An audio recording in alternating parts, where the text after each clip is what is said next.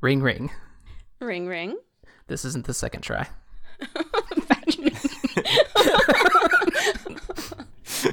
well, I guess we're just going with it then, right? We're just gonna go with it. So we have a guest here today. Patrick, would you like to introduce our guest? His name is Brendan, and he is a fellow podcast host who found me in the oh in the bowels of Reddit, um, and You make it sound so unsavory where you guys hang out.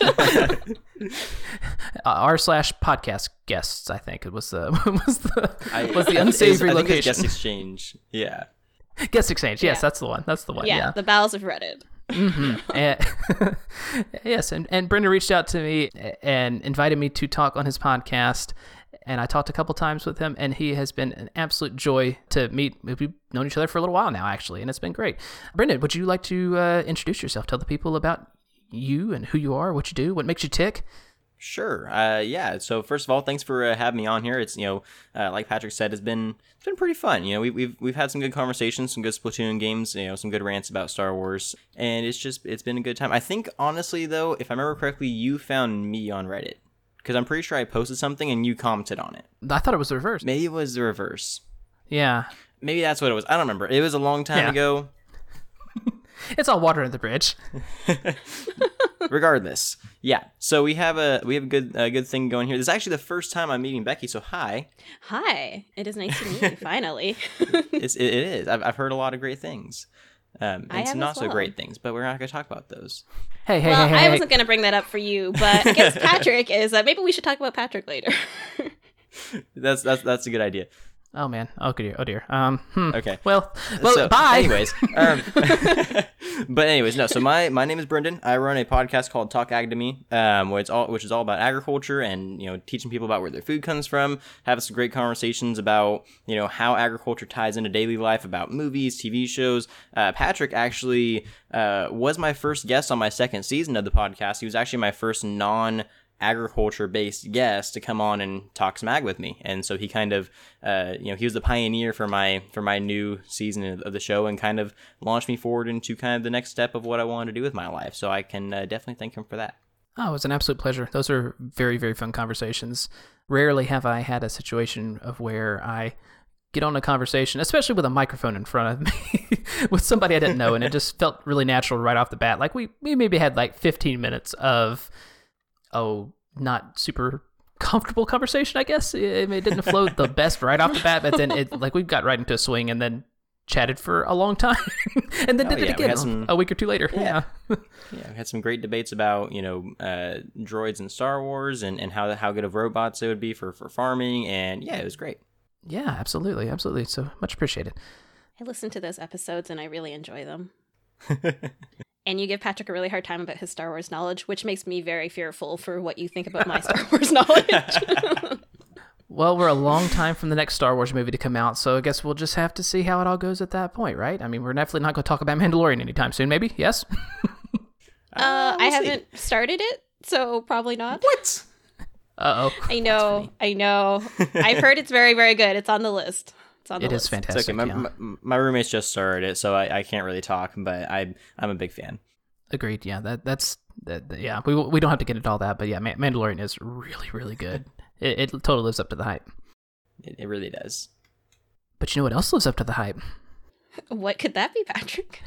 Why, the movie that we are going to talk about with lots and lots and lots of spoilers, probably, hopefully. Um, we were hoping to talk about uh, Soul, and we wanted to have Brendan on because whilst he is an expert in the ag side of things, he also is a big fan of Disney, and so we thought it would be he'd be a really fun guest to talk about the latest Pixar movie. and i in fact have a soul Hey, you know what? Me too. Well, that's not what Patrick's. hey, hey, hey, hey, hey, hey, hey, look, guys, guys, guys, let's stay on topic. you could, we don't have to go about who talked about what and who said who, and it, yeah, it's, yeah, that, that all water under the bridge. that's true. You've decided. We forgive you, Patrick. yes Somebody has to decide. yes. I took charge. Yeah, that's that was the whole how the podcast started. This particular episode, just taking charge. hmm So, so I'm going to take a brief editing break. I should have pulled up the Soul synopsis prior to us. Uh, uh, Oh yeah, I was like, should we explain what Soul is for Mhm. anyone who uh, wants to listen but has not seen it and doesn't mind all the spoilers? I guess. I have found it. Okay. That would be good to have because it's definitely not what I thought it was going to be going in. yeah.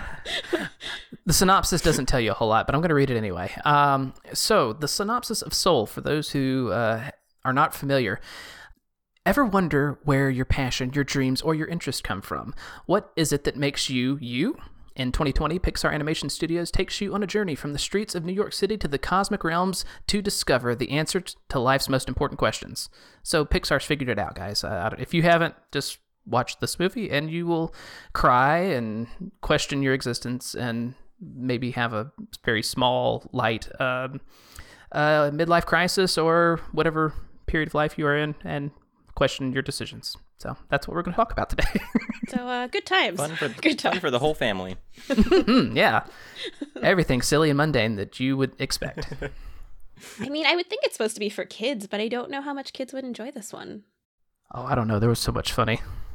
It's uh, the cat. The cat was great. The cat was great. Yeah, no, I, I don't know. I was watching this movie and I was really like, I don't see the the childhood appeal in this one. I mean, it's a great it's a great movie, but it's kind of got the Inside Out effect. I love Inside Out, but I do not see it being a very attractive kids movie. What about it? Do you feel like wouldn't uh, wouldn't get a kid? I'm curious. Or get a kid. What a word. What a way to say that. What, what, about, what, what about it would not attract be attracted?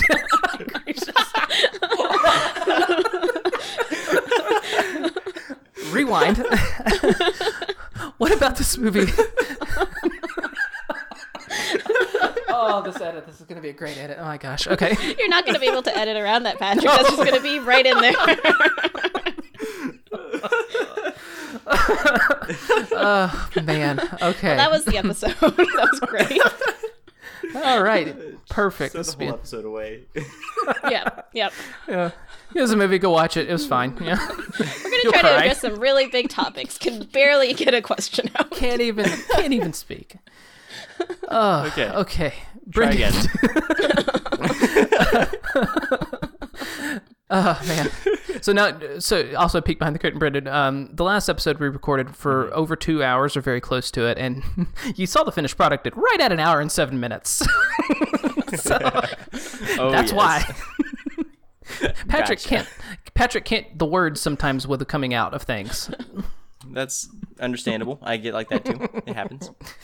Oh Oh man. man. It's okay. You can just edit it, transition sounds in mm-hmm. between Yeah. laughter. It'll cut back to just us still laughing because it just went on for so long. Oh my goodness. Just whack the microphone for effect too. So, Brendan, All right. Yes. why don't you think? Uh, what do you? What do you about this? Well, that sounded really accusatory too. Um, Why don't you think this is a good movie? what, yeah, what, what, yeah, what do you think? What do you not think about this, Brendan? What's wrong? what, what? What about? Uh, what about this movie? Do you think is less, uh, not kid friendly, but uh, the not the best fit for kids? Are we speaking or talking about Soul or Inside Out? Soul, yeah. Soul. Okay. Uh, so I think that the aspects of Soul that were kid friendly or, or you know more attractive to kids would be like the you know like the the younger souls playing around finding their spark all that kind of stuff you know the whole like the colors and the lights all that kind of stuff that happened in the um the great before. That part and like the whole like, the shenanigans with the cat and the whole body switching thing i think that stuff is fun enough for kids to to get. But there seems to be this theme with you know Disney movies and Pixar movies and all these different types of um, like more animated style movies that have you know have to do with like it's a fun story that kids can get behind and there's a like kind of like a, a more hidden message for adults to get behind and you know for people to get into. This seemed almost the reverse. Like there's like there's a little bit of superficial stuff for kids to like but the movie hit pretty hard and is pretty explicit with its message and it was mostly for a more mature audience it felt like to me.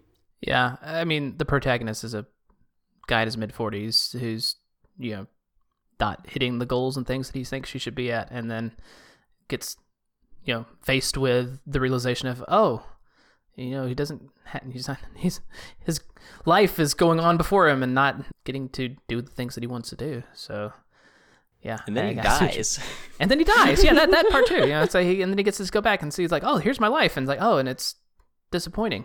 Mhm. Oh no. I definitely agree with what Brendan said. It seems like an adult movie wrapped up with some kid elements, some Yeah. fun stuff for Mhm. kids and animation, but the themes are very heavy and big. Yeah, for sure.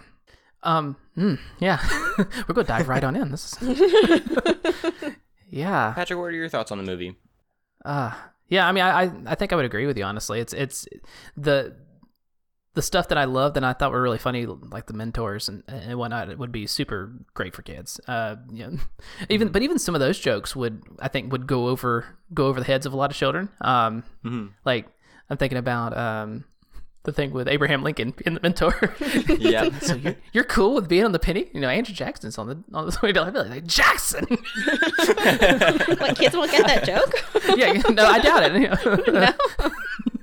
but I, I laughed. I had to stop I stop that that part and show my wife like like I know you're not watching the movie. Check this out. This is great. Yeah. she thought it was hilarious. But I'm not sure many kids would think that was funny. You know, it's like it's like okay, I mean he hollered and that was pretty funny, but no, I'm with you guys. No. I think I, I think it's this is an adult movie with that's just happens to be kid friendly, as mm. in you know, no swearing and things. Otherwise, it's a it's a Yeah. it's an adult movie. Yeah, and to your point, there are some really good jokes in this movie. Like they, they poke fun at a lot of stuff, like history, and you know, obviously they, they poke fun at the uh, the basketball team and all that kind of stuff. But I just don't see, like you said, the jokes and you know a lot of like the elements that make the movie good just don't seem to be the the same elements to make other more kid friendly movies good towards kids. You know? Yeah, it feels like an adult movie first, and then Yeah. a kid Yeah. movie second. Yeah. hmm It's like the opposite of a Shrek movie or a DreamWorks movie, where it's primarily Right. a children's movie, and then they make a sneaky, kind of you know suggestive joke that that uh, the kids will not get, but the adults are like, "Oh, really? You just you just put that in? Come on!" And- and Right. So, yeah, th- this is like all adult themes, and then sneaking some funny kid jokes in there. Right. Well, it's funny because this is one of those movies that, like, I've I I don't know if you guys have heard the Absolutely Gobsmacked podcast. No, no, what I is haven't. this? So this is a podcast where they basically break down the behind the scenes of movies, and they go over like all like the acting, any drama that happened, you know, like the the the reason that the music sounds the way it does, like all like the behind the scenes stuff, and it's really really interesting. I've actually uh, had them on my show a couple times, and I've been on their show once. It's really they're they're great guys. We talked about Up in one of the episodes I was on. Actually, I think it was the only episode I've been on so far. We talked about Up, and we talked about how Up is like one of those movies that you grow up with. You know, so it's like you start off like appreciating the you know the jokes and like the colorful bird and like all like the the you know the stuff with Doug and all that kind of stuff is great when you're a kid. And as you get older, different aspects of the movie appeal to you more. And Shrek is kind of like that too. You know, it's it's really funny when you're a kid, and it's even funnier when you grow up. You know, it's it's a movie that ages with you. Yeah, This is a movie that basically is already aged and it's waiting for you to catch up to it. I like that. It's a good way of describing it. Yeah. I think I'd get more on multiple showings uh, or watchings of it. Mm-hmm. I think that I would have liked to have gotten in before, maybe before recording. I don't know, but Guys, quick, uh, a two-hour break. Hmm, yeah, yeah. All right, be right back. Insert hold Right. music. Yeah. Just some elevator music waiting. I don't mean to uh, to command this entire conversation. I don't know if you guys have anything else you wanted to address before we start covering different points of the movie or I mean, you are the guest, so you, you can you can drive it. Go ahead. Here, here's the wheel. yeah, I'm down to dive into whatever you guys want on this one. All right. Um, so one of the big things I wanted to cover, you know, in talking about this was the the whole, and it's actually kind of a, a lesser point in the movie was the the teacher element to things. Um, it was not like it was ignored in the movie, but it there, it wasn't as you know prevalent. But it was kind of like like like one of those like hidden like this is one of the few things that was hidden in the movie. I feel like was that you know the role of a teacher, the role of a mentor is really really important.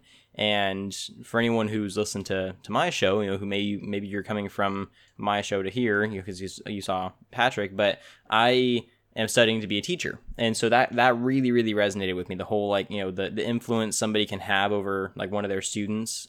So like for example, the girl who like pra- plays the trombone and she wants to quit because all of her friends are making fun of her for being good at the trombone. And, like the the whole like you know when 22 was in uh what's his name Joe Joe, yeah. Yeah, Joe. Joe.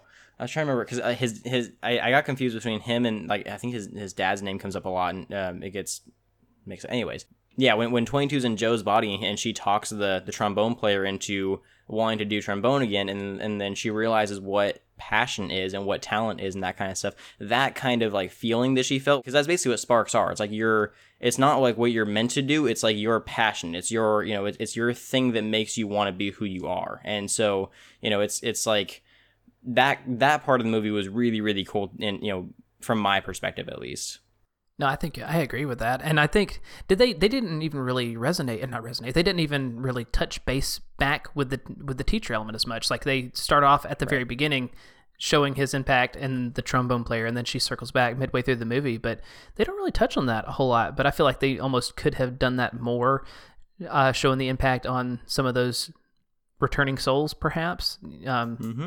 Does that make sense? I and did I miss something where they did touch base on that? And I totally missed it because I've done that before. So, so I did watch it one more time last night, and I was noticing because I knew you wanted to talk about the teacher thing, so I was noticing it a little bit more in the in the movie that the theme kind of plays throughout a little bit, very much more subtly, and some mm-hmm. of the mm-hmm. other themes. But for instance, so you know when Curly, Joe's previous student, who's the drummer for the band, he mm-hmm. calls mm-hmm. him he talks about how much of an impact he had, and Joe kind of just dismisses it aside because he's so focused on his goal. Mm-hmm. Oh, yeah, you're right. Throughout the movie, you kind of get these moments where people are telling Joe like how much he has impacted their life and he doesn't even notice. And then at the end, so at the you know at the end with 22 and all the doubt and the lost soul stuff. Mm-hmm. So 22 is hearing all the voices of all their mentors they've had over the years. And it's like all the things that these mentors have told her that she's not good enough in all these different ways. Like she's hearing all of that now. And it's kind of like the impact a teacher can have both in good ways and bad ways mm-hmm. and for joe to see him and how negative of an impact he had on her it was just a really strong moment and to hear how these negative things he said in the heat of the moment she started to internalize and make worse and worse for how she spoke to herself was really relatable. Yeah, for sure. It kind of, I don't know, it just made me think that along the way, he's supposed to be a teacher, and along the way, somehow, he ended up being a terrible mentor in some ways without meaning to. But at the end, mm-hmm. he turned mm-hmm. out to be a really phenomenal teacher because when she needed it most, he knew exactly what to say to her, what she needed, like the kind of support she needed in that moment to find her her spark and her willingness to go back to earth. Yeah. No definitely. And that's a big part that i really wanted to touch on was the whole you know he forgets his role as a teacher and that's what kind of causes the whole conflict of the movie is you know that like i'm not going to say this entire movie is just about how you know how important teachers are but that is kind of an element that's you know that's like you mentioned it's, it's very subtly there but it is there you know um, and that's kind of you know I'm actually this is uh, one of my potential tangent, you know, tan- tangential points. That word. Um, I'm I'm supposed to be giving a, a speech at a uh, virtual reality conference in like a week, I think. Or no, it's on Wednesday cool. actually, so it's less than a week. Um, and it's supposed to be on the role of a mentor and the role of a teacher. And so that's like that's one of the points I'm talking about in the speech is that you know teachers are they're there to give you information, but that's not their main purpose. Their purpose is to guide students to their passion. You know, it's, it's to help them find what they're meant to do in life. And like that's like you see that with the drummer, and you see that with the trombone player, and eventually you see it with 22 unintentionally.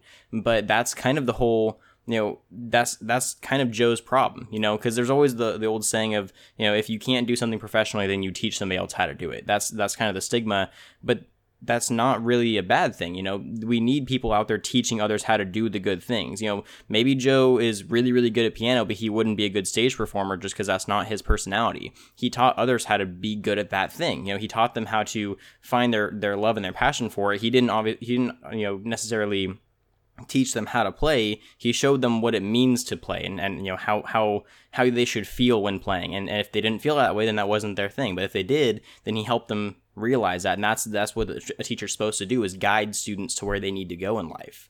And so that you know that that was kind of a big thing. That's what i noticed most of all throughout the movie was that whole guidance process with him in 22 and like you said like there's the you know the, the previous mentors that 22 had were all frustrated with 22 and they gave up on her too easily. And that's why she didn't like the you know the the things that she was that she was exposed to until she actually got on earth and she got to experience them firsthand. Because you can't you can't force information down someone's throat and expect them to like it. You know, they, you have to let them find it on their own and just help them get there first of all. And then if they like it, then great, you encourage them to push it further. If they don't like it, then you don't force them down that path. That's just not for them.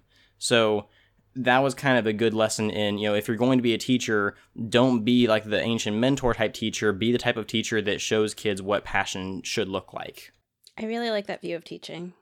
It makes me think of one of the I think a really good metaphor for teaching was at the end when 22 was scared to go down and Joe was like, I will go with you. And she's like, but you can't, mm. you can't. And he's like, well, I'll go with you as far as I can. Mm-hmm. And it's kind of the idea of a mentor or a teacher guiding you as far as they can go and they'll be with you on your way. And at some point, you have to do it on your own, but they'll give you that reassurance and support that you can do it mm-hmm. so that you feel ready when it's time. Yep. No, exactly. And that you know that that at the end of the day, that's the whole you know that's the whole point of being a teacher is to help people you know get to where they're going in life. And if they're scared, you give them that extra push, even if you can't follow them all the way to the last you know to the final destination. But that's I mean that's why, and this is a bit of a tangent, but that's why people in my opinion, should pursue being a teacher. Not not necessarily because they have a lot of information they want to share, but because they should care about helping their students get to where they need to go, and the information should just be a vehicle to get them there. Have you guys had a lot of good teachers over the years? Patrick, let you go first. You haven't talked very much. That's like the first time anyone has ever said that to me. It's like Patrick, you haven't talked. I'm I'm absorbing. You guys are you have made a lot of really really good points, and I don't I don't know have I don't have much to add on that. It's it, it y'all have some really. we'll just all slap each other on the back. This is great. Um, no, but no, seriously, yeah, those are all really really good points. I had I had the the weakest formation of a thought, but I don't. I think it may derail us. But eh, this is a question I don't have the answer to, and I don't even really have a thought. But I, I think maybe you guys might. Um, and I would like to circle back to the teacher question though. But the thought that I had was, what point do you think Pixar was trying to make by bringing in all of these high-profile mentors that 22 rejected outright? All these people who have been known for being teachers and being just historically very very good people and not having the patience to deal with her. And then you just have regular guy joe who by outside standards maybe is just a super regular guy who maybe didn't reach his full potential. And then he gets through to her when the others don't. What point do you guys think that they were trying to make there? And like i said i don't even have a surmise there but given the the thought process of all the mentors and all the teachers that they brought in, that seems like a point they may have been trying to make that went over my head. Do you have any thoughts to that? And if not, we can just edit this out. um, you want you want to go first, Becky, or you want me to take that? Um, I have a thought, but you can go first if you want. Okay. Um, so this is kind of just a, a very rough theory, but I think the point they were trying to get across, and this may completely miss the mark, but I think that they were going for the idea that because let's you know all the mentors that she that she had were incredibly smart people. You know some of them were, were leaders some of them were you know they were just they were great uh, scientists or physicists or you know they were just overall extremely smart people. I think what she was trying to get across though was a, a, being smart does not make you a good teacher. It doesn't make you a good mentor. It doesn't make you someone who's worth following. Having passion and, and knowing how to transmit that passion to somebody in a healthy way is what makes you a good a good teacher. And so i think that kind of the point they were getting across was, you know, Joe is a regular guy. Yes, he's good at what he does, but it's the fact that he's passionate about music that makes him a good teacher. Because passion is kind of infectious. You know, that's that's why you know the first thing you learn in public speaking is speak about things you're passionate about because the passion will get transferred to your audience and they'll care about what you're saying more. And so I think that that's something that we see a lot in the movie. You know, we see passion kind of show up with with Joe. You know, whenever he's playing, he gets transported to that zone where all those people are that are doing what they love. And you know, it's funny that, that zone is above where all the lost souls are, because those are the souls that got stuck in their passion and then fell out of it because they, you know, they they lost all ambition to to follow their dreams.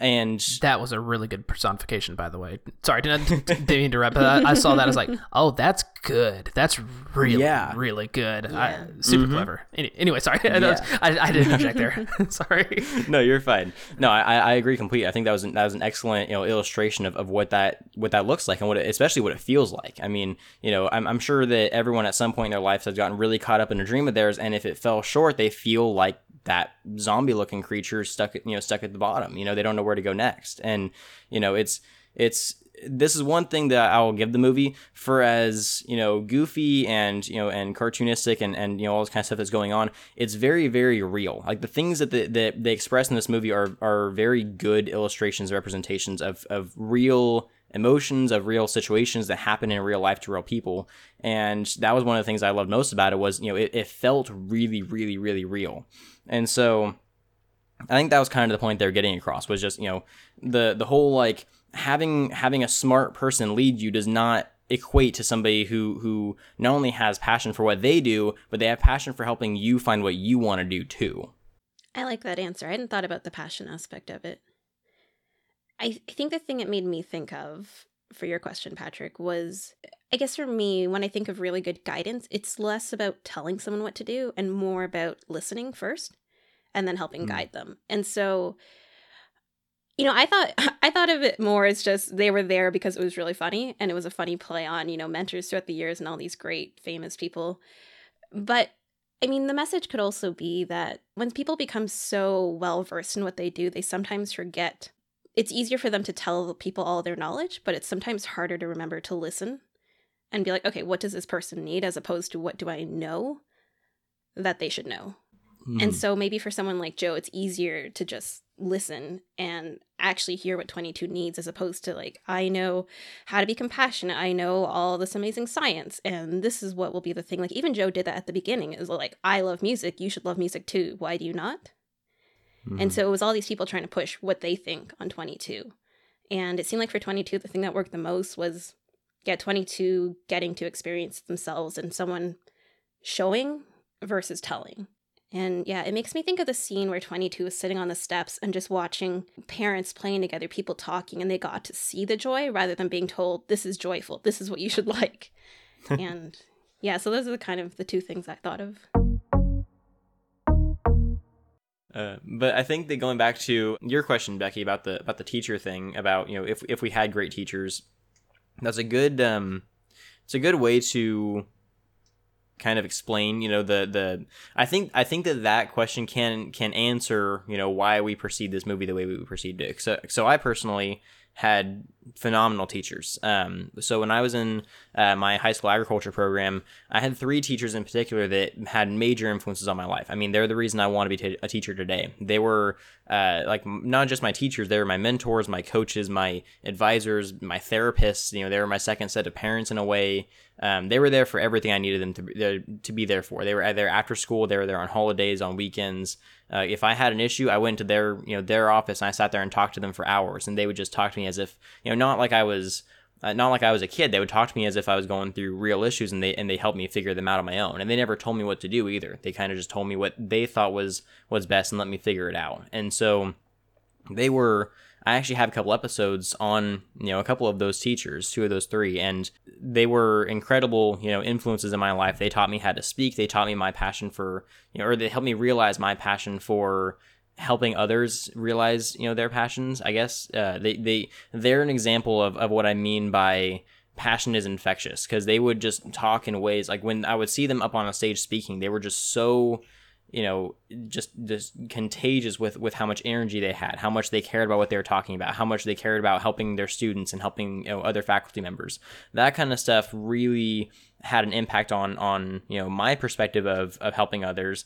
I already agreed i wanted to help people with my job. They are the ones that kind of came in and said okay well you'd be really really good at this. And that's a big part of it too. You know it's one thing for a teacher to tell you what you should do. It's another thing for them to tell you that they think that you would be good at this thing that and, and especially if you respect their opinion you'll have teachers that say oh you should go into this job because it pays well. But if a teacher sits you down and says look i've been watching you over the past few months work with these kids. You do really really good working with them. You understand their issues. You listen to them and you give them good feedback and good advice. I think you'd make a phenomenal teacher. That kind of interaction is something that you just can't you can't replicate. You know that's something that is just genuine and you actually feel that and when you feel that it, it, just inspires you to want to go on and do that. And so that was kind of just my experience with, with my teachers. And i've had other good teachers but those were kind of the you know the all-stars in, in my mind.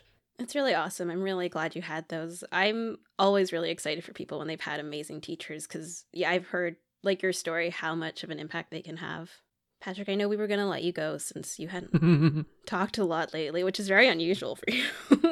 I'm, I'm just I'm just absorbing. I'm really enjoying this conversation. So I'm just I'm just, I'm, I'm just a listener. It's like oh yes, I, I'm the guest today. Anyway, um, I I had good teachers. Um, I don't I don't think I really had the same level of super mentor that that Brendan's describing, which is totally totally a, a thing.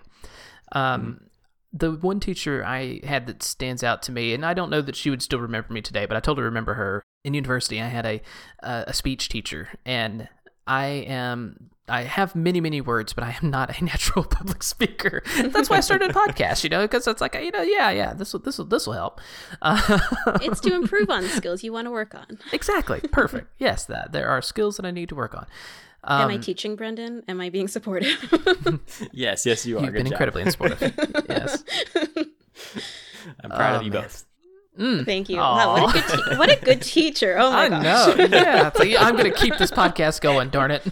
Brendan, I think you would make an incredible teacher. Thank you. I appreciate that. Oh goodness. But uh, no, she she was a fantastic teacher. Um, I took speech because I had to, and I uh, it was just one of those required courses. And I happened to you know go into rate my professor, which I don't know is still a, still a thing, but it was definitely a It thing. is. It is really nice. hmm Yep. um, so yeah, went to rate my professor, looked at the various teachers, and this lady was the number two teacher in Louisiana uh, for any subject. So she was she was up there, and Wow. like all of her classes booked out way in advance. I was able, I was lucky to get in and get into one of her speech classes because I took it in my second or third semester when I should have probably taken it for my first. When, but uh, yeah, because I took it later, I was able to get in with her, and my goodness, she was so good. She was just she had a way of breaking down barriers and making things natural and fun. We played improv games for our um, for some of our classes. We did a couple of big speeches and a lot of small speeches, just ways to break the ice and have conversation. And she made it feel fun and natural as opposed to put on a suit and get up there and talk to us for five minutes. Like, um, okay. um, she she really did a great job breaking down the ice, and we were all pretty much friends by the time it was all said and done. You know, the whole class and her, and I was surprised at just walking through university, and she would see students and me too. She called me out once and it's like, Patrick, how's it going? I'm like. Oh, hey, Miss Fluker, how's it going? it's great to see you. I, I did not, you know, I'd see her and recognize her, but I was like, no, she's not gonna recognize me. It's like because she has how many classes and probably hundred students or whatever. But she, and it wasn't just me. She did that with so many of her students, um, and I was super impressed. So yeah, I, to say it was an influence, I, I would say that was influential. Just just how she had a passion for her public speaking. I ended up taking another class with her that I didn't have to take because of her and her uh, the way she conducted herself and the way she conducted her classes. Um, and I was just blown away. I really loved going to her classes, which was not necessarily the case for all my school teaching things. So yeah, I would say Miss hmm. Fluker would be my answer. Final answer. I'm glad you explained that, and that just wasn't your your answer entirely. The answer, Miss Fluker. Next, final answer. oh, cool, Patrick. The million dollar question. Well, whenever those podcasts, you know, hits the top of the iTunes charts, then I think she'll be she'll be thanking you for making her famous.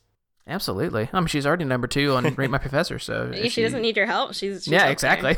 yeah. you can get her to number one. You never know. Hey, yeah, hey, all right, guys, don't worry about rate the podcast. Just, just go find Miss Fluker on Rate Rate My My Professor. Rate Patrick's professor, not Patrick's podcast. yeah, yeah, don't worry about my podcast. No, no, no, no. Go rate, Mi- go rate Miss Fluker, number one. I mean, I'm in California. I might I might go rate for her to be number one. Fantastic. oh man, that's fantastic. so Becky, what what, were, what was your teacher experience like? Um, yeah, kind of like Patrick. I didn't have any super mentors like you. I wish I did because you hear those stories, and I'm like, why aren't my teachers like this? Um, I think when I first think of teachers, I think of elementary and high school because they're your most formative years when teachers can make such a huge difference. And Mhm. I have some I look back on fondly. I have a lot of, you know, they were decent.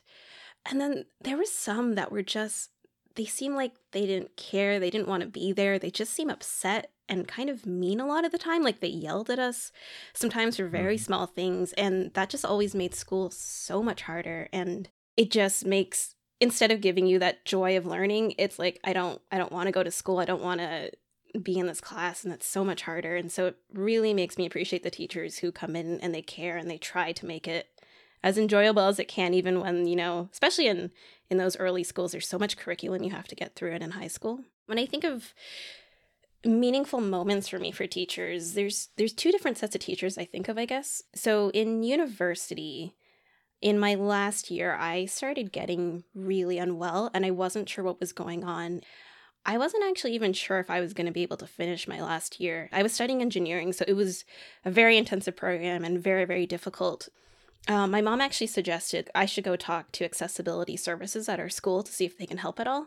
Hmm. I did, and they were incredibly kind and supportive, which I really appreciated because up until that point, dealing with doctors and specialists, I had to like fight for everything a lot of the time to be believed, to be listened to, for my symptoms to be taken seriously. And so it was really, really difficult.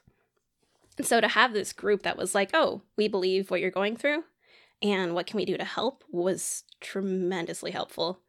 And so I was like, do I have to tell my professors about this? Should I? And they said it's basically up to me. I don't have to. But if I want to, it can be helpful for them to know. So I decided I would tell them, and it was very I guess, scary for me because as a student, you're worried will you be judged? Will they think differently of you? Are they going to be supportive? And to their credit, every single one of my engineering professors responded incredibly kindly. They basically expressed sympathy and empathy. I sometimes forget what the difference is between those two, but one of the two, one of the two are both. and they thanked me for sharing with them. And they basically said, if there's anything I ever need, just to let them know and they'll see what they can do for someone who wasn't even sure if they were going to be able to make it through their last year, having that kind of kindness meant the world for me because it was like, I don't know if I'm going to be able to get through this, but I know that I have people on my side at least. And if it gets hard, maybe something can be worked out and we'll see what we can do. I had one professor who was in a different program who did not respond as kindly. It really hurt and was very difficult, but it made me appreciate those professors all the more because they didn't need to express that level of, of kindness to me, but they did. And that meant a lot to me in those moments. For sure. Wow. yeah. Uh, and I will say that's that's another important point too is that you know you, you remember the really good teachers you have but you also remember the really bad teachers you had you know everyone remembers a teacher that was really mean to them or that wasn't fair to them or that just gave them a hard time in class that they didn't enjoy being around and it's it's it's really a, a shame. Like I think that if you know, let's just say hypothetically there were no bad teachers, there were just good teachers, and then like really like there's like really good teachers, and then there's kind of just like basic teachers. I don't think anyone would remember a basic teacher. You know, they they would all remember their really good teachers, but they wouldn't really remember a basic teacher. But for a teacher to go out of their way to leave a negative impact on your life, so that way you remember them because they were a bad teacher, that's just I mean that's just a whole nother level of like somebody not being right for their job, you know, because yeah. as we learned from from the movie, you know, somebody who doesn't care about their students, who isn't there because they they want to see their students grow, who just wants to be there either to collect a paycheck or because they have nowhere better to be. It's it's not that they're you know they're not just being harmful to themselves and, and their potential job. They're being harmful to the future of those kids. You know, like if if somebody's studying really hard to, to try to be you know an engineer or or a veterinarian or or you, even another teacher or you know just anything that that their teacher doesn't support or even if they do if, even if they just don't care at all that can have a really really big impact on how that kid views their future. And that's not you know somebody in a role that important needs to be more careful with how they you know how they influence those below them. Like they they can't just you know pretend that they or not not even pretend it they they can't they can't act like that towards someone who that's that's their biggest dream in life. Like you can have a serious conversation with somebody and tell them that maybe you know their chosen path isn't the right path for them, but don't you know don't just tell them that they're going to be a failure in life, or don't accommodate them if they have some some obstacles they have to overcome or, or anything like that. You know you have to you have to be able to help anybody you know regardless of what situation they're in if, if they want the help and they ask for it. Yeah, I think teachers are so important in those moments. Like, I think. I think especially for students who don't have other supports or resources, or if they are, say their thing is music, their music teacher can have the greatest impact because they're the one who who knows about that, and so they look to them mm-hmm. to be like, "Can I do this?" And I think it's in those right. moments where students are questioning, "Can I do this? Should I do this?" that teachers can have the most impact, whether it be positive or negative. One thing I do want to give credit to, though, is, and Brendan, you probably know this way better than I do since you are uh, looking to become a teacher, is that I it's very easy for like maybe me and Patrick to be like, oh, be a good teacher and like care. And I imagine it's much harder day in and day out when you are having to try to be positive and supportive every single day for your students. It's not as easy as just caring all the time. Like I'm sure all the stuff that comes with being a teacher is also very difficult and it's it's not always easy to be mm. the ideal of a teacher you always want to be. So I do want to give credit to that as well. Oh, this reminds me of the uh, the other set of teachers that I've really enjoyed throughout the years. I've also done a lot of improv over the years and taken a lot of classes and have had amazing teachers there, especially the first few ones because when you start improv, it is an incredibly scary and vulnerable thing to do for a lot of people including me. And having teachers there that are supportive and make somehow getting up there, not knowing what you're about to do and making it feel very possible and comfortable and easy and supported is a very is a very wonderful feat to do and as I progressed through the years, it got into more intensive training where there was a lot more feedback and trying to get better. And I think a teacher that can provide constructive criticism while also making you feel uplifted I think it's a really hard thing to do, and I'm always really impressed when someone is able to do that really, really well. Absolutely. Like you could, you should almost come away from that conversation with, I just got told how to, and I feel really good about it. so, yeah, absolutely. And so that actually semi ties back into another point I had on, on the movie, you know, getting getting back on trying to bring back mm-hmm. on tracks. What, um, we're talking about a movie. teachers, teachers. I, yeah. I was looking at all this list. It's like, wow. I was like, man. But you know, it, all it does tie tie together. I, I really feel like the, mm-hmm. those teachers. Oh. Yeah, those teachers. It does. It does. Yeah, it's super important. So I don't I don't feel like this was derailed. Yeah. That was the perfect tangent. Yeah, so. Patrick's not going to edit yeah. all this out. Just... no, that that was all. I mean, I think that, and that was the biggest point I wanted to talk about with the movie was just the the teacher element to it. You know how how how how important the role of a teacher is in the life of a developing mind, and that goes for twenty two. That goes for the trombone student. That goes for the drummer. That even goes for Joe. I mean, seeing his you know his his influence in, on on his own life, you know, and, and how being a teacher has influenced his life and his decisions and that sort of thing but that was i mean like i said that was the biggest point i wanted to cover but there were a couple other points on my on my list. If, if you guys are still uh you know still still into the conversation you're not you're not out out of the out of the movie yet.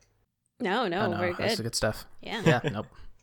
So um completely uh non-smooth segue but onto my next point on the thing. So so i have so i have it written down as taking life for granted but i just remember what i was talking about when I wrote that down. Um, so we see Joe, you know, obviously involved in his day to day life. He's he's he's passionate about teaching these kids about piano and, and, about just music in general, all this kind of stuff. When he gets his big break, he gets so excited he like runs through and does the whole like you know the audition with um with the the big time jazz band and all this kind of stuff. And so he's super excited to get his shot.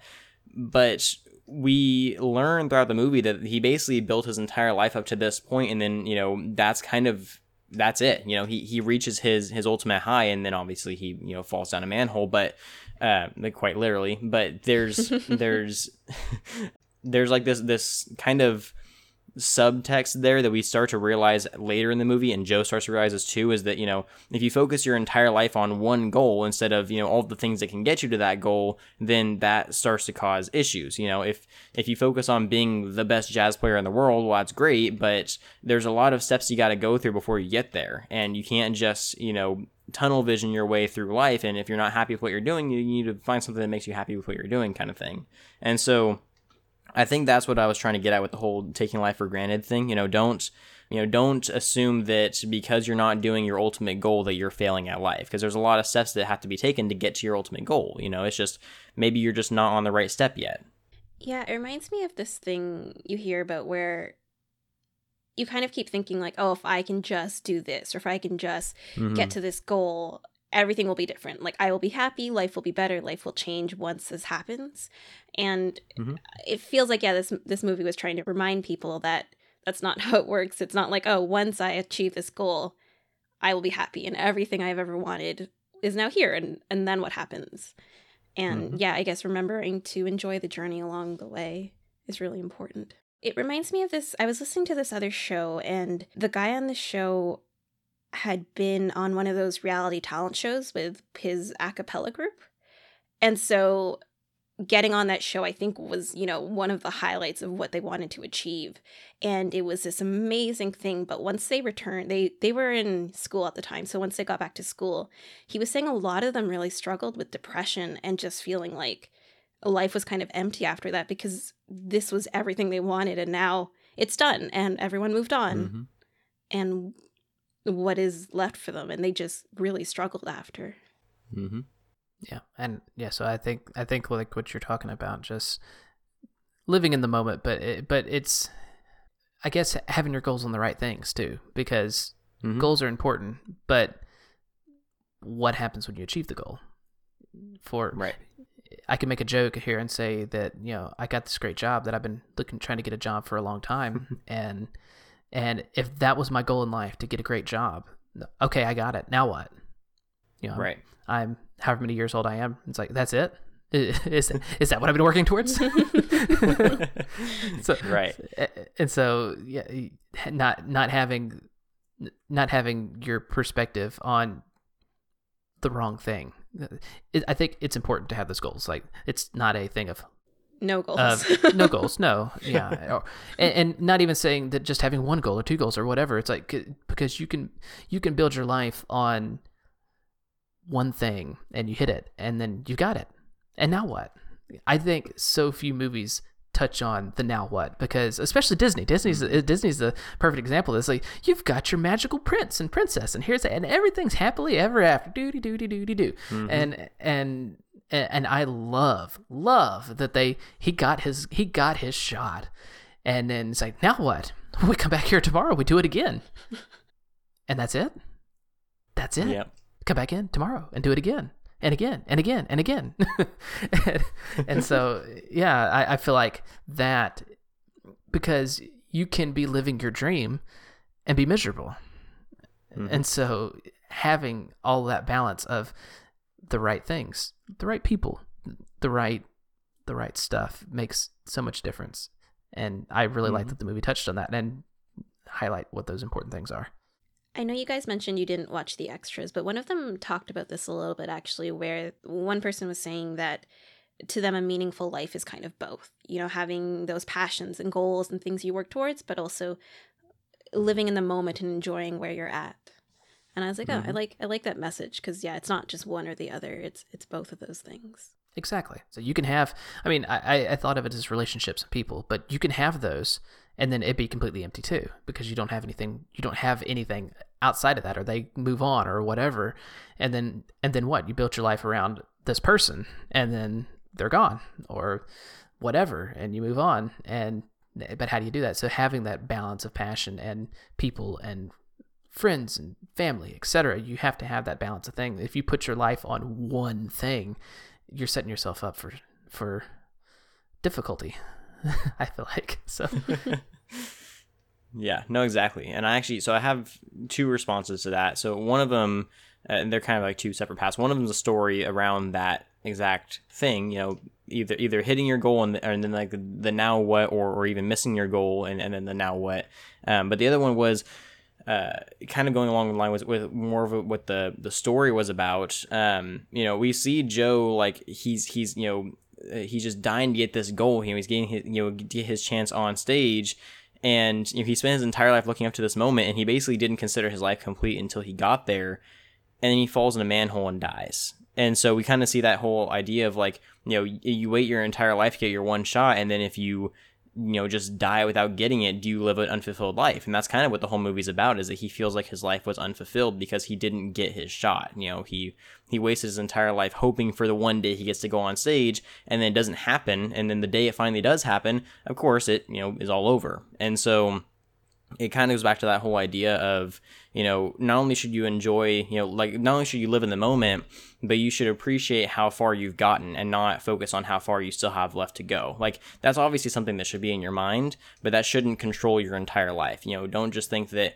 oh yeah well i've i've made $10,000 you know this this this period. I need to make another 20,000 to reach my you know to reach my goal of buying this super nice thing. Like you know focus on the fact that yeah i, I made $10,000 this period. I'm doing really really well. You know like focus on on the little victories. Don't just focus on well, yeah, I did pretty good, but I could do better, kind of thing. Like that should always be there. But the more you focus on that, the less happy you're going to be. And, and who knows, you know, you might just never get to that point and then you're just going to be unfulfilled. And then you'll be chasing around a bunch of, you know, pre souls in, in, in this weird place with, with squiggly people. For anyone who hasn't seen the movie, like like what is he talking about? I was gonna. I was. I'm ready for a response. I was like ready to jump in. It I'm like. I thought like, oh, squiggly people. What? But my, my, my my brain just short circuit. Like, wait, what? Squiggly people. Although that's Yeah. not the official term in the movie either. Right. Jerry. They're, they're Jerry's. Jerry. Jerry. Terry and the Uh, Jerry's. But that no that was the definition of living in the moment though. And i think that's a huge Mm-hmm. point because it's you can apply that to anything in your life. Uh, so if it is the job and it's like okay i want to be the ceo okay well you got hired in as a janitor you know so you work in. It's like okay i'm the janitor manager now and you work your way up the list. You're you're if your your goal in life is to be married okay well then you don't just go get married. it's like I had a great first date. You know, I met I met somebody really nice at the coffee shop. I'm going to ask them on a date, you know, or whatever. That 1st mm-hmm. step, you celebrate that victory and you take the next step. And I think that is that that is key because you may not get there, but that doesn't mean that the the 10 dates that you went on wasn't fantastic or whatever you know or you know again you didn't get you didn't get to be ceo but darn it you got to be the director of of building maintenance for a you know, huge company. That's pretty darn good you know? So mm-hmm. celebrate those victories. Yeah, and so I, I'll I'll very briefly tell the the story because you know I, I know we've been going on for a while now, but um, the story I was getting at with with the whole message was that you know so when I was a freshman in high school, um, I went to my first ever FFA state conference, which I don't know if I've explained to you guys what FFA is. I, I think I explained it to you, Patrick. I do not. And in case anyone else does not know. Okay, so FFA stands for the Future Farmers of America. It's a uh, youth leadership organization uh, for high school students and middle school students now. That's all about teaching kids, you know, about leadership development skills, you know, public speaking, job interview type skills, resume building, networking, just general like confidence stu- kind of stuff, leadership positions, you know, like so we had uh, what was considered officers. So uh, you know, there was like a chapter officer, which means you're in charge of like your school's FFA program, and there was sectional officers, which means you're in charge of like the schools in your uh, county, you know, all of their FFA programs. And then there's a regional officer, which is like the schools in like a certain part of your state. And then there's the state officers and there's the national officers. And so there's like, you know, different levels of officer rank. And that basically tells you what level of leadership you hold in the organization. It was a huge organization, like, you know, hundreds of thousands of kids are in this thing. And so I went to my first ever state conference my freshman year, and that was what changed my life. That was what made me decide I wanted to be involved in leadership. What I want, you know, that I wanted to be a public speaker, that I wanted to be a teacher, all that kind of stuff. It started with that first state conference my freshman year because I was a shy kid. I mean, I didn't like talking to people. I would have never done a podcast when I was a freshman because I was terrified of people. Like I was incredibly uh, introverted. I couldn't speak. I couldn't, you know, I was I was scared to talk to adults. Like I was I was a very small kid. Like I was physically, I was like four nine and like hundred pounds. Like I was a little little kid. Um, and I didn't I didn't start to grow until I got into high school. I, I started to actually like you know get bigger. Um, but after that year, I went to my first state conference. I saw the state officers on stage speaking, and they talked about how they went around the state helping, you know, uh, FFA chapters that were low on funds get, you know, get enough funds to, to do events, and how they, you know, taught kids about agriculture that didn't come from agricultural towns, so they didn't know, you know, anything about it, and how they like they did all this cool stuff. And I wanted nothing more than to be a state officer. Like that was my number one dream in high school was to be a state officer. And so I took the advice of a public speaker that I listen to quite a bit now, and he always says, you know, figure out what you want, figure out what it takes to get there, and then start working on it. You know, start on the first step of the ladder and just keep working on it until you get there. I did that. You know, I figured out, okay, well, what are the public or what are the um, officers good at? Okay, they're good at public speaking. They're good at networking. They're good at uh, you know being close with others. They're good at, at problem solving. So I worked on those things. You know, I just practiced for hours every day for three years straight and then I got to be a senior. I was finally old enough to apply to be a state officer, and I didn't want to be a state officer anymore. I completely decided to just skip the elections. And I could have applied my, my first year of college too. I decided to skip those two. I had a bunch of friends that applied. I actually had a couple of friends that became state officers, and they came out of it not really satisfied. Like it was that same effect of, you know, okay, well, that was cool, but now what? I'm a, I'm a year behind in school. I have to mm. try to play catch up with, with, with the rest of my grade to, to graduate on time. And it was kind of just, it wasn't worth what it seemed like when I was a freshman. But all the skills that I developed trying to get to that point, all the public speaking, the networking, the, the confidence, the leadership ability, I basically was a state officer without the you know without the title. And that was more valuable to me than having to waste a year. Not gonna say waste. It, it is it is a good experience and it looks good on resumes, but it, it, it was more valuable to me to acquire all the skills and be able to use that outside of FFA in real life at college than it was to you know spend a year traveling around the state trying to help kids you know learn about agriculture because I, I can do that now anyway with my podcast. That was kind of the whole point of me starting the podcast in the first place. And so long story short that was kind of you know the whole message was you know just because you are building towards something that you think is great and you decide last second you don't want to do it anymore everything you've built towards to get that is now valuable to you even if it doesn't get you to the final destination. Yeah i think that's a really good message and I think it makes it easier if you have to shift directions as well, or want to shift directions. Mm. I mean, how often does anybody, especially when you're young, get into something and realize this is what I want to do, this is my purpose, and then you start doing it and realize I'm not actually enjoying this. it happens a lot. I mean, it happens to adults too, mm-hmm. but especially when you're young. I mean, you're expected to go into college or high school or whatever, and already know I'm going to be a whatever, whatever, whatever, and then you start to do it, mm-hmm. and and you're like, I hate everything that this this is about.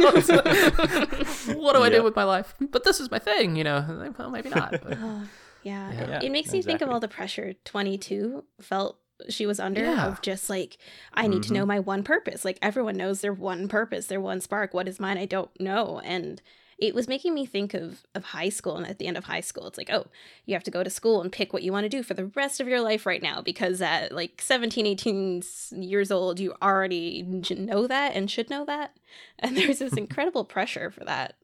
Mm-hmm.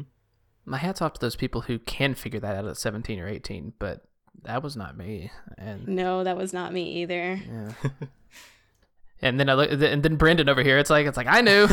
here I am. Brendan's like, why didn't you guys know? Everyone knows. I thought. and I turned to Brendan vir- virtually and tipped my hat. Say, "Good job, sir." Thank you. I'm one of the few. I'm actually one of my one of the few kids from my uh, generation that hasn't changed his major yet. Um, I did add a minor, but I haven't changed my major at all. I've I've stayed ag education my entire time in college, but nice. That's not something that I. Well, I mean I didn't decide I wanted to be a teacher until my junior year of high school. I was mm. dead set on on being a mechanical engineer. I loved you know engineering and, and, inventing all that kind of stuff. I thought that was super interesting. I got into it and realized it was a lot of math, and I like math, but I don't want to sit in a lab all day doing that and, and working on machines. I like people too much for that, and so it, it wasn't until my teachers actually sat me down and told me like, "Hey, you'd be really really good at this." I was like, "Okay, I'll do that instead." And so I think it's just you know going back to the teacher thing. It's all about you know the influence I had in my life. If it wasn't for my teachers, I probably wouldn't. I still wouldn't know what I want to do with my life. Well, thank goodness for those good mentors, right? that's right. and don't don't don't insult Abraham Lincoln. Yeah, that's what we learned.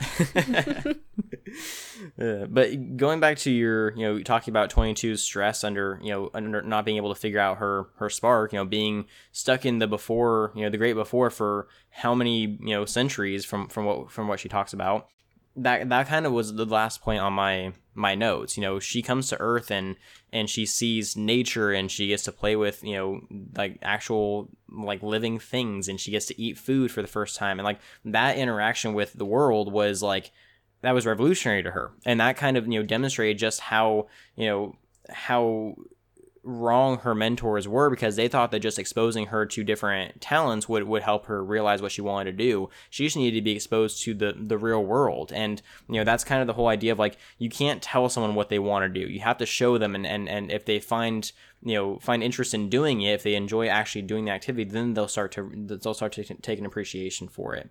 And so that was kind of my last, my last point on there. But no, I, I think, I mean, again, we, we, we've said it, and I I think it bears repeating though that being a good teacher is not commanding or domineering. It's it's guidance, and I feel like that a those most memorable teachers like Brendan was lucky enough to have to have those guidance and help him discover his spark.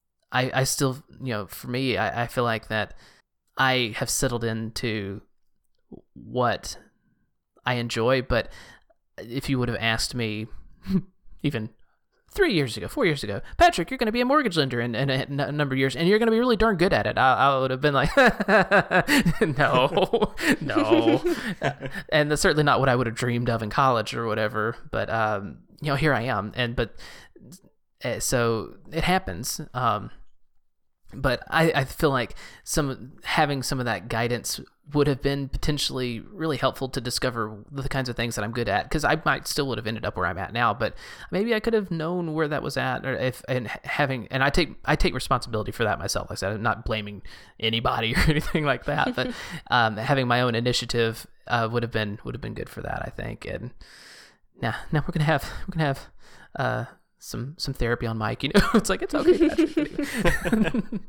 Um, but anyway, I don't know where I'm going with that, but I I feel like the guidance part of it is really important, and it's something that I want to especially give my kids as they get a little bit older. It's like I, I feel like I've I've lived some life, and I don't want to hammer anything down their throat and I don't want to be passive. I want to give them guidance. I want to be aware of what their unique gifts are and help get them where they need to be. Because um, I feel like mm-hmm. I feel like there's some, you know some more interest like that would have been I would have really enjoyed because I felt kind of rudderless a lot growing up and so uh, and you know I had great family and great parents and great people who did care about me so not at all you know again not blaming anything or whatever but it would have been really nice to to just for me to have taken more initiative, like I said, I'll I'll, I'll, I'll take take the responsibility. It's like I would have wished I would have taken more initiative as a kid to display those talents that somebody could have picked up and said, "Hey, you know what? You just did really great thing here. Go do that, and you'll do that. That that that, that that's that's what you need for life." So, yeah, guidance is king. It's really good. Those are all the points I had on my notes, but um, I don't know if you had any, if you guys had anything else you wanted to add to the conversation or something I was thinking about from from the stuff you guys were seeing, it made me think about Des, the uh, the barbershop guy, mm-hmm. and how he he didn't end up where he originally wanted to, but he still was so happy that Joe was like, "This is what he was meant to do," and didn't even realize that that was not his like spark and his life life goal and purpose. But I think this message of you might not always end up where you wanted to be or where you expected to be, but you can still find happiness there and joy there and and good things there i think is a really helpful message because life does not always go the way you hope it will or think it will. Hmm, oftentimes it doesn't but no. but but finding that joy is important. So yes i agree. It makes me think of this thing i kept hearing for all these like end of 2020 specials where it's like if we've learned anything this year it's like to be grateful for the things we have and to enjoy all these little things we took for granted before. And yeah, you kept hearing that message again and again. But it's something that I've also had to learn the last few years. And so I probably won't get into details right now, but life has been very different than what I expected. And I talked about a little bit about how I was really unwell at the end of school, and I'm still kind of trying to figure that out. But it basically means that a lot of the normal things that, you know, I think I would be able to do at this point very easily are not things I can do or can do easily. And life started getting much smaller for me and all the things that I don't know, just a lot of things you can you would think you can normally do, I just started not being able to and I started having to find ways to figure out how to still be happy where I was and it was a really difficult thing to do when your life is changing so much around you. I can relate to that in a few different ways as well. So, yeah, that's being happy where you're at is a huge deal. So, yeah, I know I understand what you're saying. Not to get too somber, but yeah. Patrick's thinking of all these things now, just like. Oh man, it's like oh, brain goes just, all the different places. guy's heads in his hands on his table. Just what have I done? so A single tears rolling down Patrick's cheek mm. right now. I, I, have made it through this episode. Uh, here's the thing on that one though. You know, Pixar can make me cry like no other series of movie makers. I did not cry during this movie, but my goodness, no. the, the, the, I just turned it off and just like, well, it's like, just put a big anvil on my heart and it's like it's so heavy. It's so heavy. Oh yeah. Um, but yeah, I didn't I didn't cry on this one, but yeah, I was just like, wow. I, I actually I, I take it back. I, the suit scene where mom was Mm. making the suit Mm. and and and talking about his dad and his relationship with his dad and and it was such a good moment and I I can't get I, I, I don't remember the details of it but I just remember like oh yeah right here it is there's the Pixar moment right there Yeah. that that was that was I don't know the stuff with 20, with 22 um the when when he also I, I I'm not gonna go all over the place too bad but whenever whenever he realized what he had done to 22 and he's seeing all of her Mm. doubts and all of her misgivings all present all at once and he being one of them that was a super I didn't didn't cry on that but the, that gut punch moment of of everything and then seeing it right there in front of his eyes there he is he's the one was just so intense. Uh, also, kind of like, wow, kid movie. What? I would be scared to death as a kid. Yeah. but uh, but yeah, that was that was intense. That was really intense, and and again, not cr- not tear reducing for me, but like it just gut punch. Like, wow, they went there, and yeah, yeah, Mhm. I, he bears responsibility. I think 22's self talk during that moment too was so relatable. If you've ever dealt with self doubt and feeling not good enough, and the things you start to tell yourself, and the things you start to tell yourself from how other people have treated you, and you start to just internalize that and make it worse and worse, I think was just so relatable Absolutely. and really well done. Yep. Couldn't agree more. just and again the personification of uh, them as ghosts in your mind too just Mhm. haunting everything it's like oh yeah the imagery the imagery in this movie was just Yeah. really great overall i, I was, Oh, I was yeah. super Yeah. super impressed with it And in that moment, all Yep. the mentors were larger than life. Like the the lost souls Yeah. become larger than life. Like all their troubles become larger than their actual soul as well, which I think is really Mhm. interesting imagery. yeah absolutely Yeah. Oh yeah, there, there's there's a lot to this movie that you can you can pick apart in terms of the symbolism and imagery and all that kind of stuff. There's just they did a lot with this movie that that on on like the first watch kind of goes unnoticed. So we'll uh, we'll watch again is what you're saying and, and circle back for follow-up and Yeah, I thought there was gonna be, a s- but on the second watch, uh, well, I haven't watched it a second time, yet, so there was there was one throwaway, well, not throwaway line, but a line that watching a second time I I noticed more was when Joe and Twenty Two first start talking and Twenty Two explains they don't want to go to Earth. They they say they're comfortable there. Like it's not great, but they at least know what it is. And I also thought that was just such a such a relatable line that I think a lot of people can struggle with sometimes. oh i know i Mhm. can for sure i mean it's scary making a change it's scary to do to do something different and Mhm. and then so to be comfortable it's like i i know this i i i'm in a spot where i know everything why would i why would i want to change just Mhm. to yeah it can make everything could be worse why would i want to get away from where i know it could be better, but it's so scary, and at least I know what this version is, and it's not great, but it's okay enough. yeah Right. Yeah. The fear of the unknown is always something that is notorious for, you know, stopping people from doing new things or things that they, they may want to do, but they don't have the courage to do because there's always the old, like, you know, the monster that you know is less scary than the one you don't kind of thing. Yeah. And then all the monsters personify into ghosts in your head and then give you up self doubt Yeah. and we've gone for a circle again And then you need Moonwind on a on a pirate ship coming to rescue you. Moonwind oh was fantastic. moonwind uh, Oh, man. I just love that he was a, a, a sign flipper. oh my god. yeah that was great he was in the zone too man He's such a good sign flipper. Although I still don't understand the sign flipping because you can't read the sign while they're flipping it. it's just for attraction. Okay. Get your attention yeah, it's marketing hmm Yeah. Yep. the mentor stuff the, the abraham lincoln was my was great but i the mother teresa was so funny i laughed so hard but So it- good. i love all souls except for you i don't like you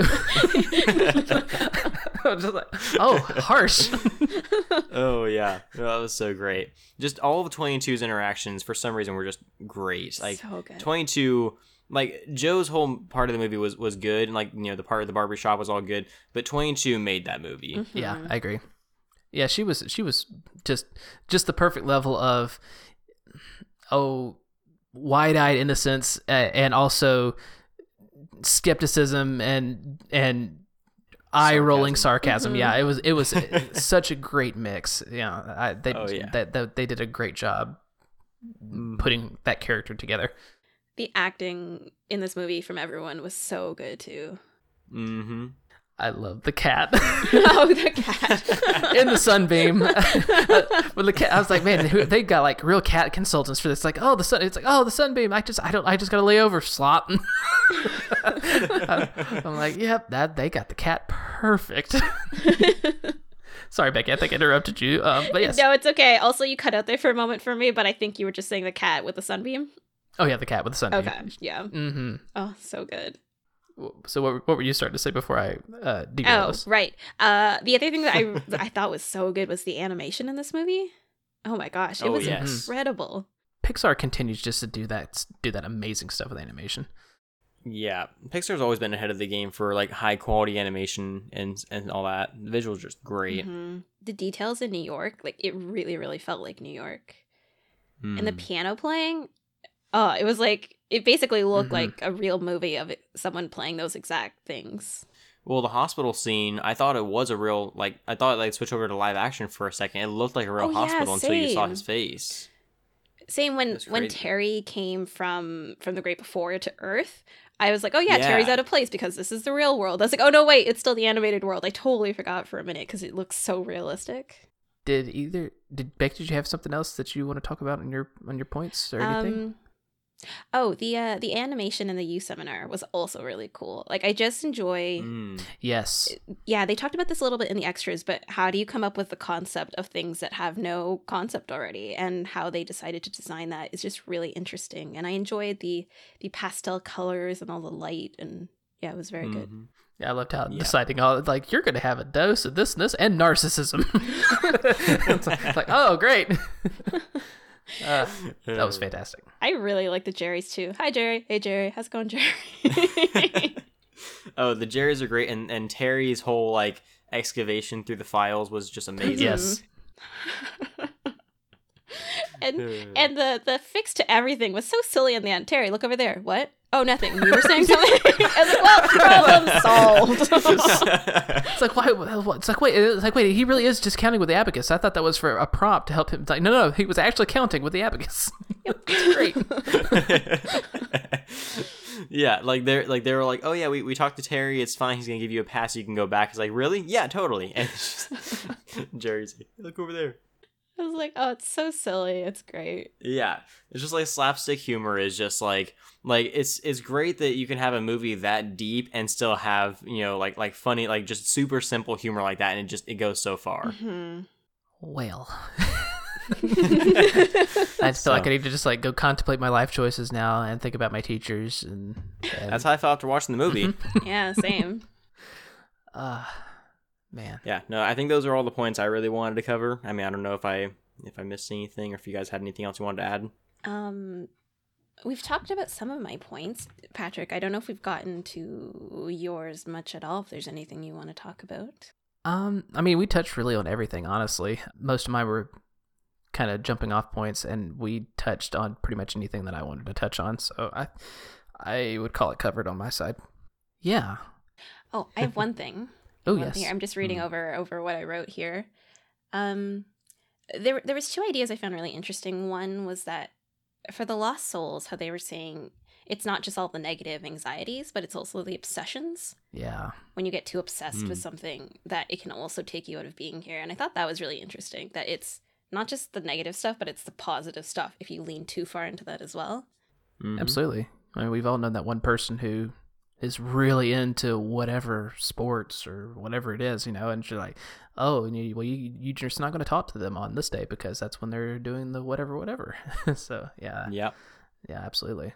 They were having the uh, the national figure skating championships this week for the United States, so your country, not mine, I guess. But um, it, it makes me think about though those people who have those major goals like the Olympics or, or something where you do have to dedicate most of your life to that. I guess how do you find that balance or is that balance even helpful then in those moments because you kind of do have to be all all in on this one goal if that's the kind of goal you have. Well, we hear about athletes that you know they, they get hurt and you know they get hurt to a point where they can no longer you know do their sport or, or you know do their competition, and then that just completely ruins their entire life. Like it's almost like they have nothing left to, to do just because you know it's like we mentioned. It's it's when you hit that goal, where do you go from there, kind of thing. Like it's you know if you get so obsessed with one style of living, you know like they're they're working out every day. You know, they're they're eating you know the same meal structure every day. Like they're doing the same types of activities every day.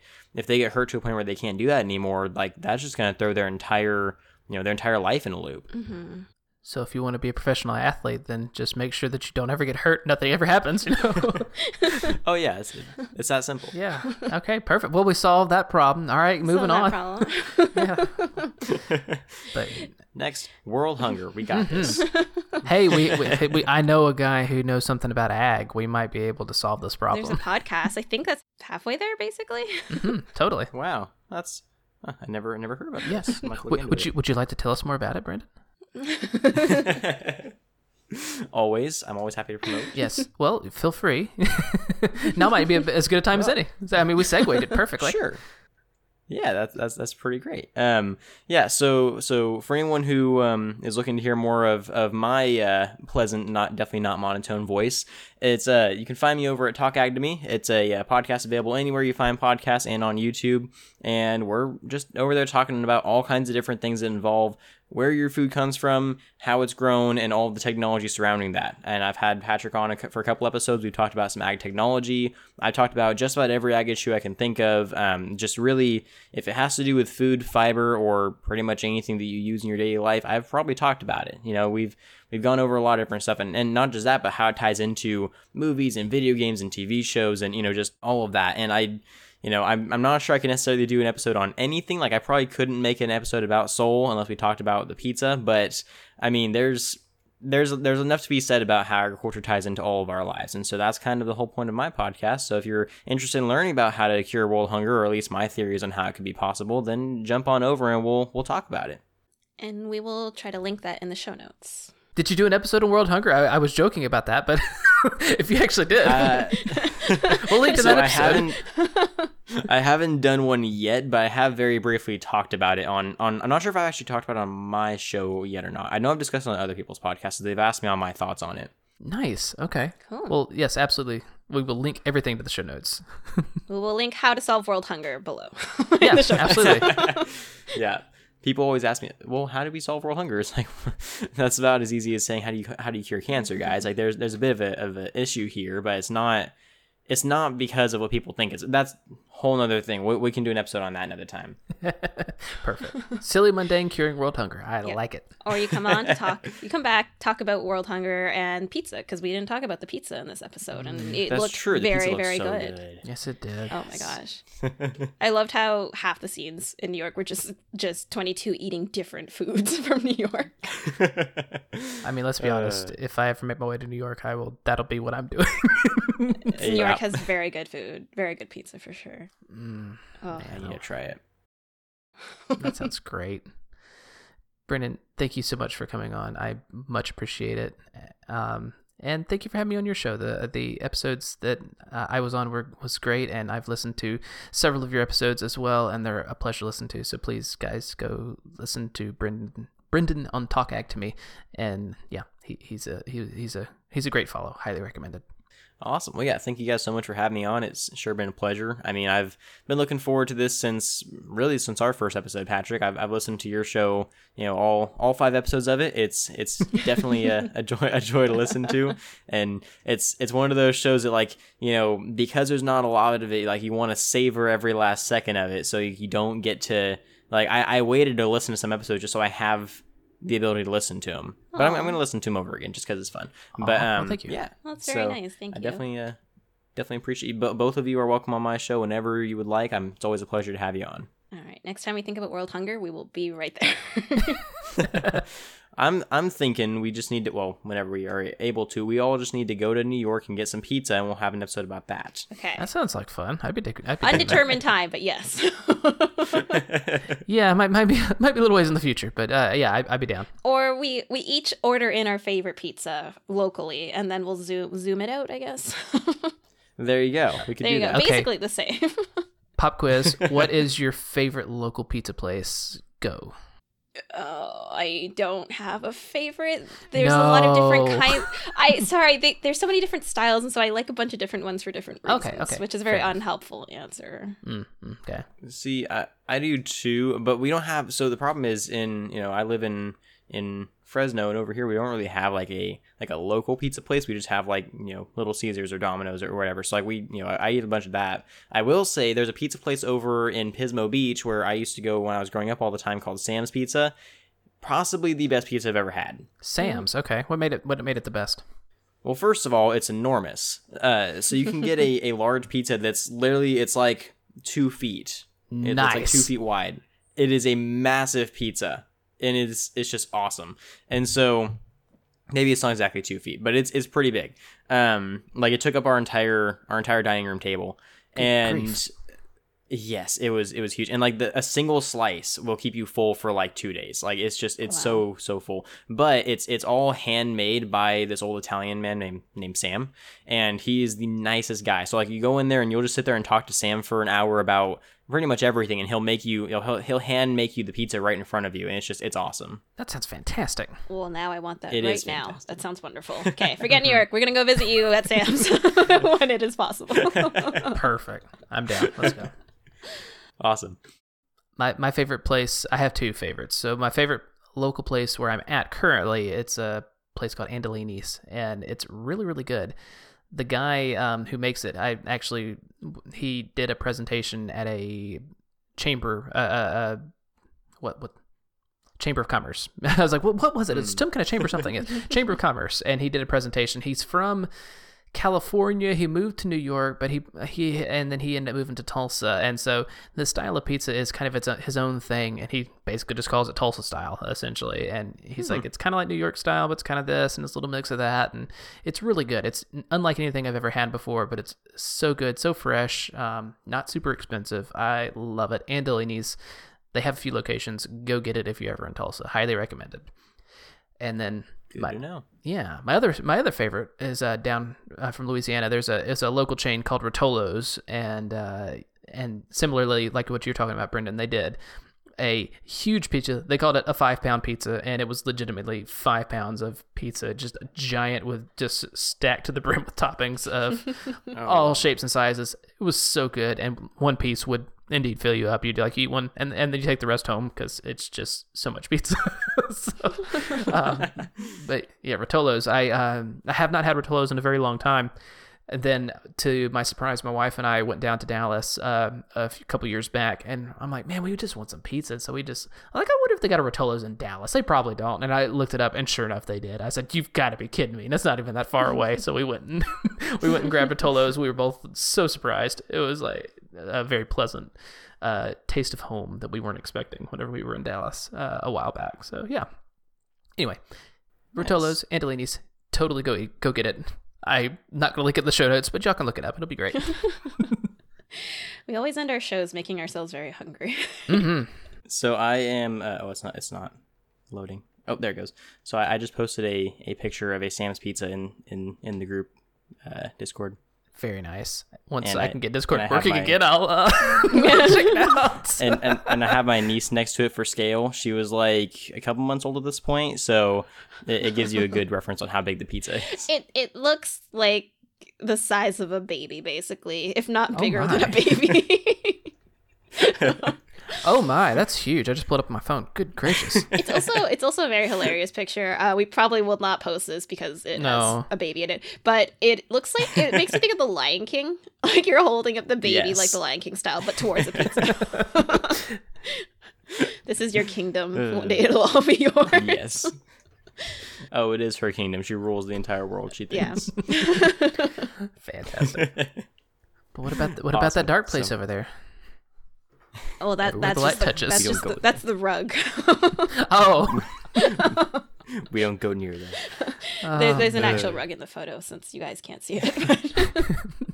you'll have to take a word for it. It's a rug. It's great. it's a it's a dark rug. It's, It's- black. It's, It's a yeah. it's a fantastic rug. Yeah. I don't, I don't even remember the rug. So maybe she will that will be part of her kingdom. Then she'll get that too. hmm uh, awesome. Oh so, man. Brendan, thank you again so much for coming on. We really appreciate it. It was fantastic talking Pixar with you, and uh, yeah, we we thank you for your time. It was it was a good time, tech tech issues and all. yeah, it's always a pleasure. I'm I'm always happy to have a conversation with you guys. We'll have to do it again whenever we have a Stardew follow up to our episode that has not yet come out, but will come out maybe pretty soon, hopefully. I'm so excited Definitely. for the update to come out on consoles. Me too. That's Oh, going to be so much fun. We'll have to fire up the farm Yes. again. Mm-hmm. Yes. Oh, I'm so excited. Mm-hmm. Mm-hmm. That'll be great. We're going to do a beach farm. It'll be great. That sounds hard. I w- I don't know about not being able to do uh, sprinklers. I don't know about that. so That's who's gonna gonna water today? Yeah. Oh, I, I have to go uh, get some gifts for people. I gotta go to town. Yeah, gotta keep all the hearts up for everybody. I guess I'm. I guess I can't fish. I'll be watering all the ancient fruit.